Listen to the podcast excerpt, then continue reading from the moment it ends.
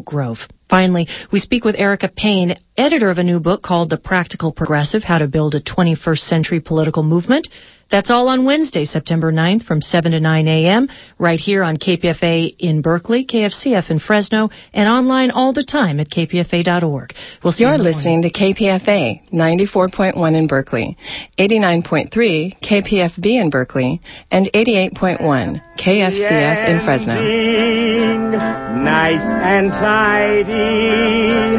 It's a rule I learned in school. Get your money every Friday. Happy endings are the rule.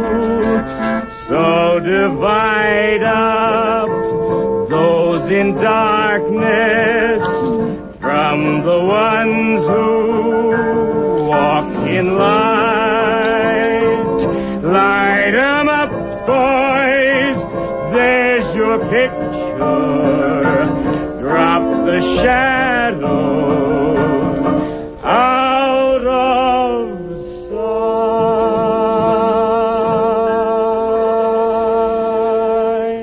This is Jennifer Stone with Stone's Throw. Today is September the 9th, 2008.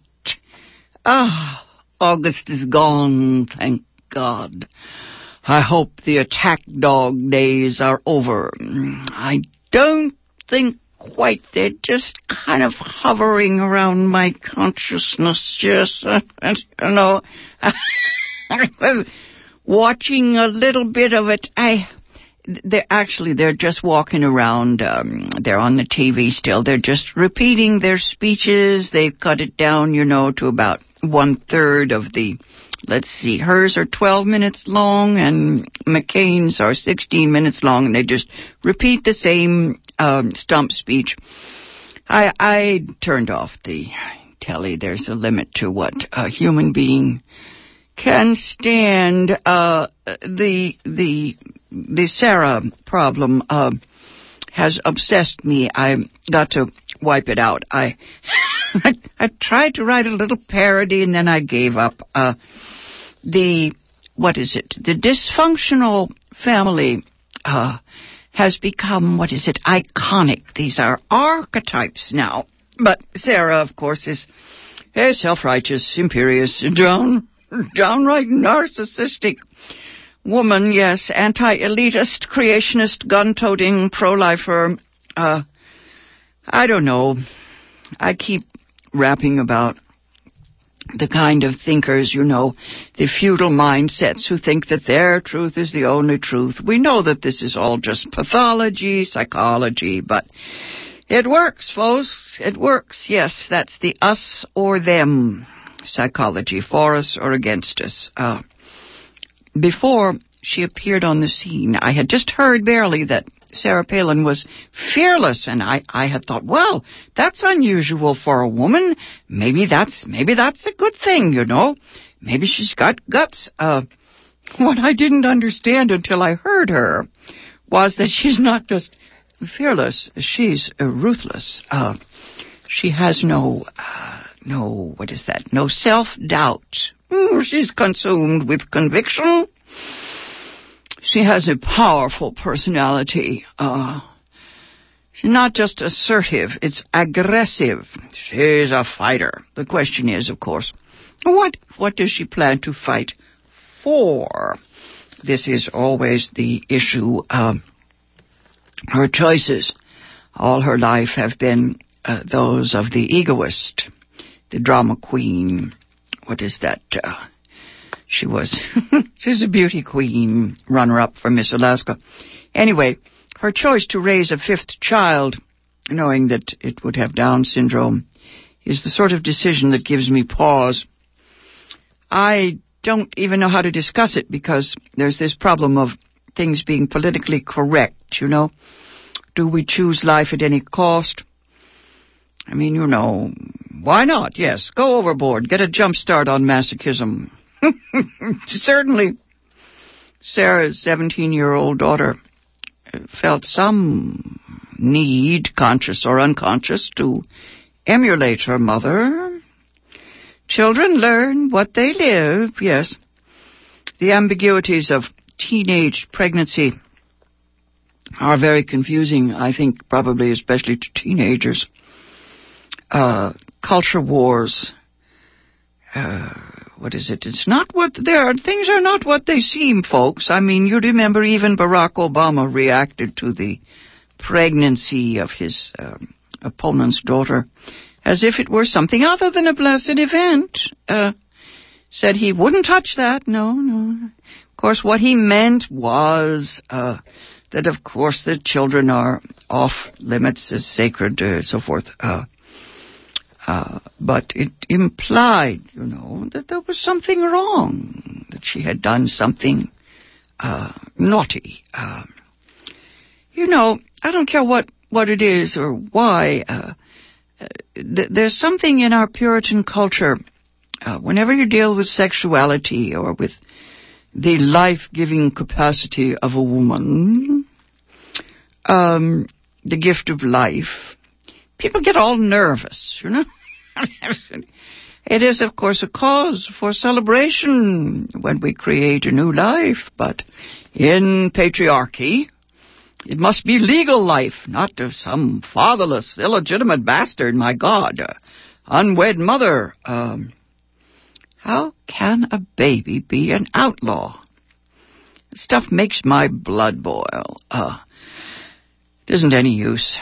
Uh, I can say all day that a natural child is sacred, that nature is sacred, uh, my religion.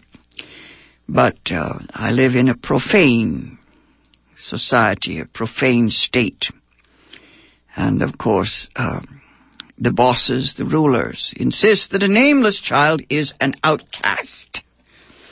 Now, history is beginning to recover from that injustice, but it's not over yet. Uh, look around. The world is still what it is. Uh, I don't know. Um, I thought um, if Sarah sat down and examined her life, she might talk a little differently, but uh, I don't think she's in the mood to be self-effacing. Uh, she's certainly angry.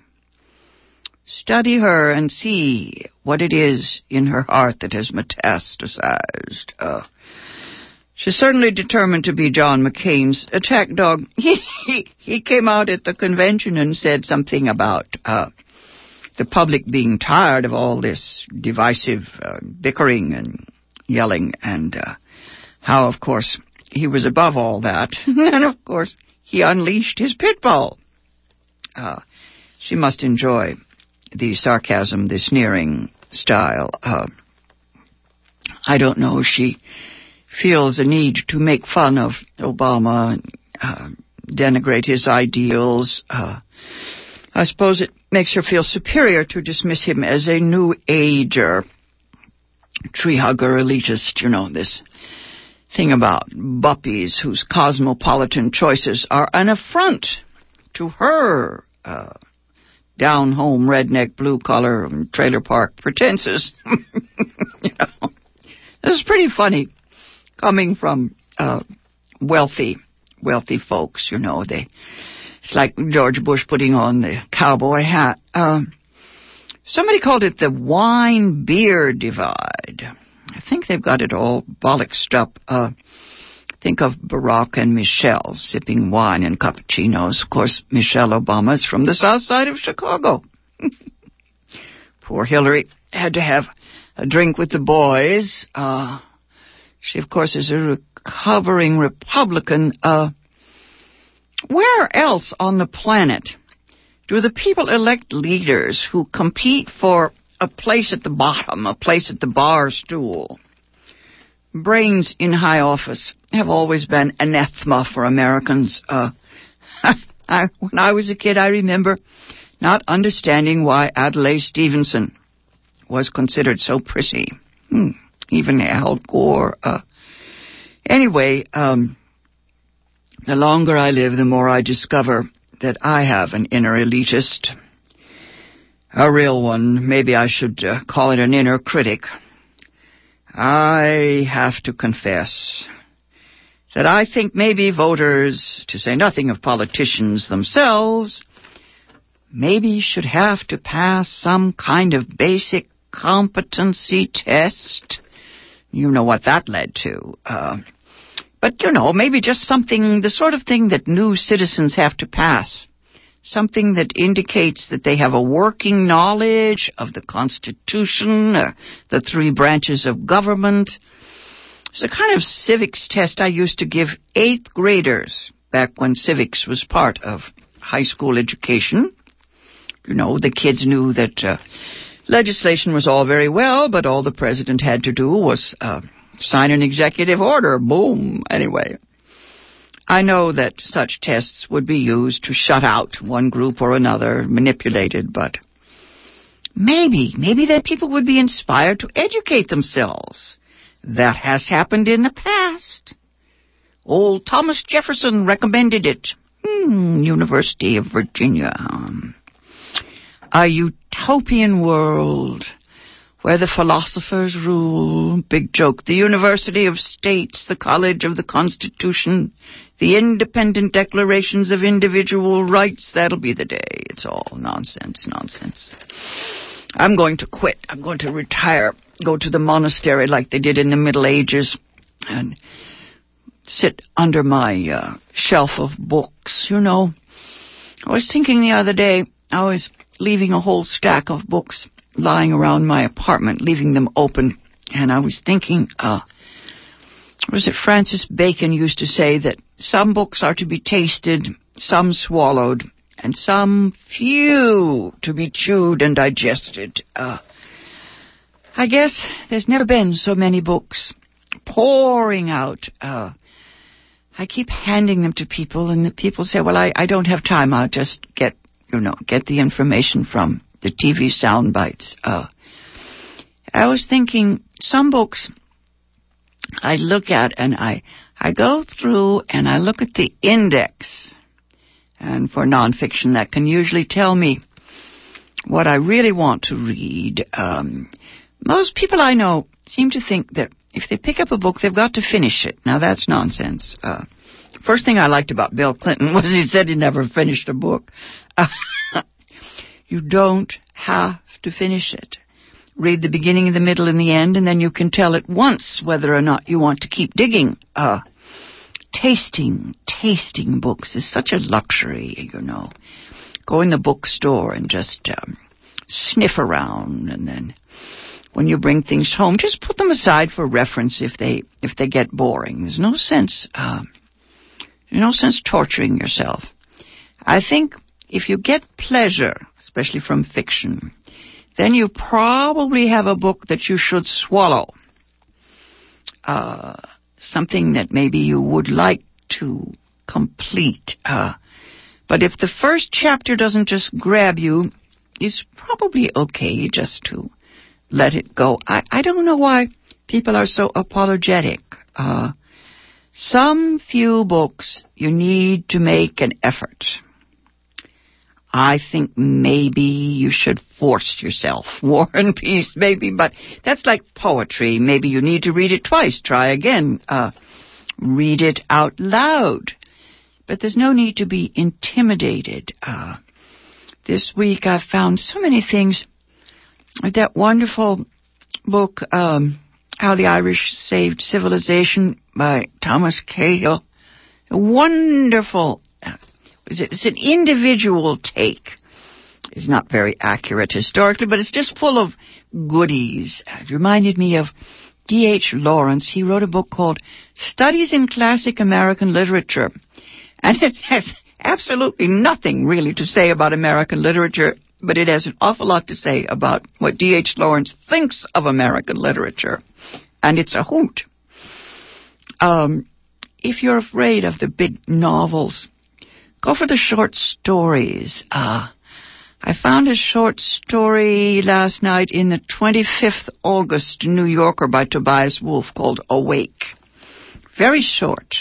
Cut it out for uh, students. It was a stunning uh, take. It was about a man who awakened to himself, to self-knowledge. He was startled to discover uh, what a woman can teach you, what a lover can teach you, why we have relationships in order to find out who we really are. Tobias Wolff, Awake. Again, you know, it's uh, so easy to put books aside when you uh, understand that the author has nothing to tell you, nothing uh, to reveal. I always think when I pick up a book, whether or not it feels or sounds, or if the tone is such that it meant something to the person who wrote it, you know? Heartfelt, I believe, is the expression. Uh, of course, it helps that that the author has skill in the telling, but skills, cleverness is not enough quite to make it worth your time. There's got to be something underneath, another level, some kernel of wisdom, what we call original thought, a way of seeing that might not have occurred to you, uh, perception. Uh, I like what I call uh, rambling books. We used to call them, uh, let's see, uh, Victorian novels, like a long vine and then a few grapes. Today, people try to write in bunches of grapes. You know, they try to get it all in there. I I like this sort of books. Uh, oh, like Don Quixote. You know, they just ramble along and then they get exciting for a while. Television has begun to try to put together series like that. Uh, if you have had a chance to see the new movie Brideshead Revisited, you will notice how poorly a two-hour film does a job that was, let's see, in the television series, I think it was at least 12 episodes. It needed 12 hours to tackle Brideshead Revisited. And uh, it was a magnificent, rambling, contemplative, reflective story about human lives. Uh, there's not a two-hour movie. That's for room, room stories. Uh, anyway, I think these days most uh, thinkers find themselves scanning the magazine racks to check out the zeitgeist, you know. Every week I go down the row and check out the magazines and look for the spirit of the age. You know, there'll be one or two long articles that you really have to read, mostly about politics. Uh, the library is a good place to check it out. Um, go through the Harper's, and I, I am an addict. The New Yorker I'm stuck with. I have to face it. Um, I count on David Remnick, the editor of the New Yorker, to tell me what's going on. And I need Hendrik Hertzberg, the New Yorker's best political writer. Uh, he's usually in talk of the town. He gives it the spin that I like the best. Uh, here he is in, let's see, the most recent issue, September the 8th. And he's talking about the, the, the, oh, let's call it the zeitgeist, the spirit of the age. Um,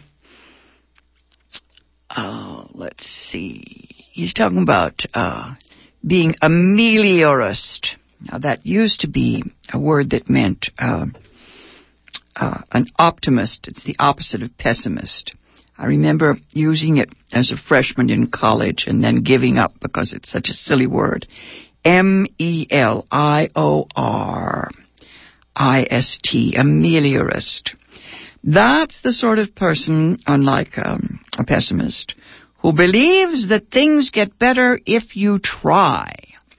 My mother was one of those. She said that the, the mantra was to say, every day in every way I get better and better. Now, David Remnick, the editor of The New Yorker, categorizes Barack Obama as a meliorist. That is, somebody who thinks things are worth fixing. You know? I love it. It's, it's very nice. It's, what is it? It's hard to write, uh, about uh, goodness, about people being wise or sensible, because you know you're afraid of being Pollyanna. Uh, actually, uh, Barack's speech on race was his masterpiece. Um, let me read you just a little tiny bit of what David Remnick has to say about the conventional battles, he calls it. Yes, uh, the battles at the conventions. He says in the summer of 1960, half a century ago almost, Norman Mailer took an assignment to cover the Democratic Convention in LA. And uh, he was determined to invest his protagonist, hmm, that would be John Fitzgerald Kennedy, uh, with a maximum sense of destiny. Yes, a time of destiny. Senator Kennedy, he wrote, quote, was unlike any politician who had ever run for president in the history of the land, and if elected, he would come to power in a year when America was in danger of drifting into profound decline. Yes, unquote. That's 48 years ago. Same old, same old. Anyway, uh, David Remnick goes on to say that the Democratic convention in Denver was not the, uh, quote, pig rooting, horse snorting, band playing, voice screaming medieval get together that Norman Mailer described in 1960. But no matter how frictionless the stagecraft, no matter how Hellenic the actual stage, the sense of historic moment in Denver was far more profound than it was in LA 48 years ago. The nominee, Barack Obama, and the would-be but not quite nominee, Hillary Clinton, did battle with central taboos of presidential politics. Obama, of course, is the first African American to capture a major party nomination. Clinton is the first woman to contend seriously for the presidency. Obama's nomination and Clinton's near miss are, in their way, belated fulfillments of the promises of the Civil Rights Act of 1964 the Voting Rights Act of 1965, the Seneca Falls Convention of 1848, and the 19th Amendment. That, of course, was the uh, amendment which gave women the vote in this country. Yes, uh, something my mother had to fight for. Uh, I think a lot of people have gotten used to this idea already so quickly. It's happened. Uh, let's face it, um, women have been fighting for a place at the table, piece of the pie, for a long, long time. Uh, black males got the vote, technically speaking, not really, not in reality, but technically speaking, the Constitution gave them the right to vote after the Civil War. Women did not get the right to vote until after the First World War in 1920. That's, uh, yes, two generations later. So apparently it's the women last. Anyway, uh, David Remnick, the editor of The New Yorker in Talk of the Town, goes on to talk about the meaning and the emotions of these uh, events, this prolonged race. Um, for the Democratic Party to bring these people uh, to the forefront. He goes on to write, the convention suggested the possibility that even with the Bush administration, arguably the worst in history, still in power, and with the Republican nominee's poll ratings seeming to pop precisely when he resorts to the tactics of his old nemesis Karl Rove, the sense of national drift is no longer a novelist's overheated conceit. Anyway, Obama, he says, was careful to keep the mood focused on better days, not to signal despair. Make plain that the American decline, uh, in moral terms, in economic and political terms, is an undeniable diagnosis. Yes. Uh, hope in the face of disaster, I guess. Anyway, uh, uh, David Remnick goes on to describe as carefully as he can the the discipline of the Obama campaign, um, talking about the Clintons, all that kind of stuff. Michelle Obama using the irresistible charms of her children, delivering a warm, genuine, impassioned introduction, and so forth and so on. Uh, it is so hard to describe people when they're doing well. He says that John Kerry was uncommonly forceful. John Kerry even alighted upon the important subject Obama had left alone, that is, the shame of American torture, the need to shut down the prison at Guantanamo Bay. Anyway, uh, he says that Obama established an imperative for historical change, that that was the theme, and he quotes Obama at length. Oh, yes, it was a Homeric occasion there with the big, the big um, Coliseum, the football field. anyway, uh, I won't read you Obama's speech. I'm sure that you heard it. It was a promise for the 21st century. Uh, and uh, Remnick goes on to compare it to FDR's speeches, JFK's speeches, uh, saying that Obama was, uh, what is it? I would say a, a little, a little more down to earth, uh, not quite as grandiose. He did not uh, talk about divine justice or the immortal Dante. He did not uh, quote Cromwell, Henry II, Lloyd George. JFK uh, was a little florid. Anyway, he he's trying to explain that Barack Obama has modesty down pat. Uh, his call to arms and unity was plaintive and affecting. Basically, he said, quote, we are a better country than this.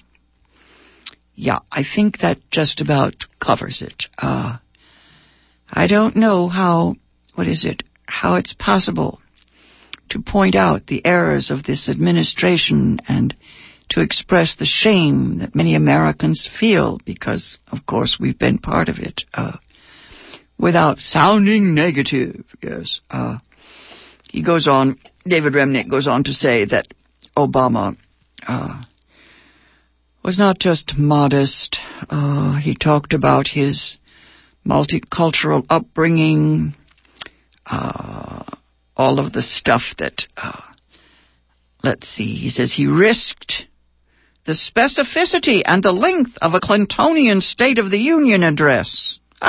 anyway, actually, what I like best is that Obama actually got down to questioning his opponent, that is, John McCain's temperament and judgment. And I'm afraid it is time for him to get out his attack dogs and say, say what is. Uh, his serenity and his confidence is all very well, but I'm afraid I'd like to see him rear up and uh, mean business it is time, yes. Enough is enough, as Obama said. Uh, let us see if he can come out, uh, take the gloves off, and come out fighting. This has been Jennifer Stone. Uh, I've been reading to you from David Remnick's piece in Talk of the Town.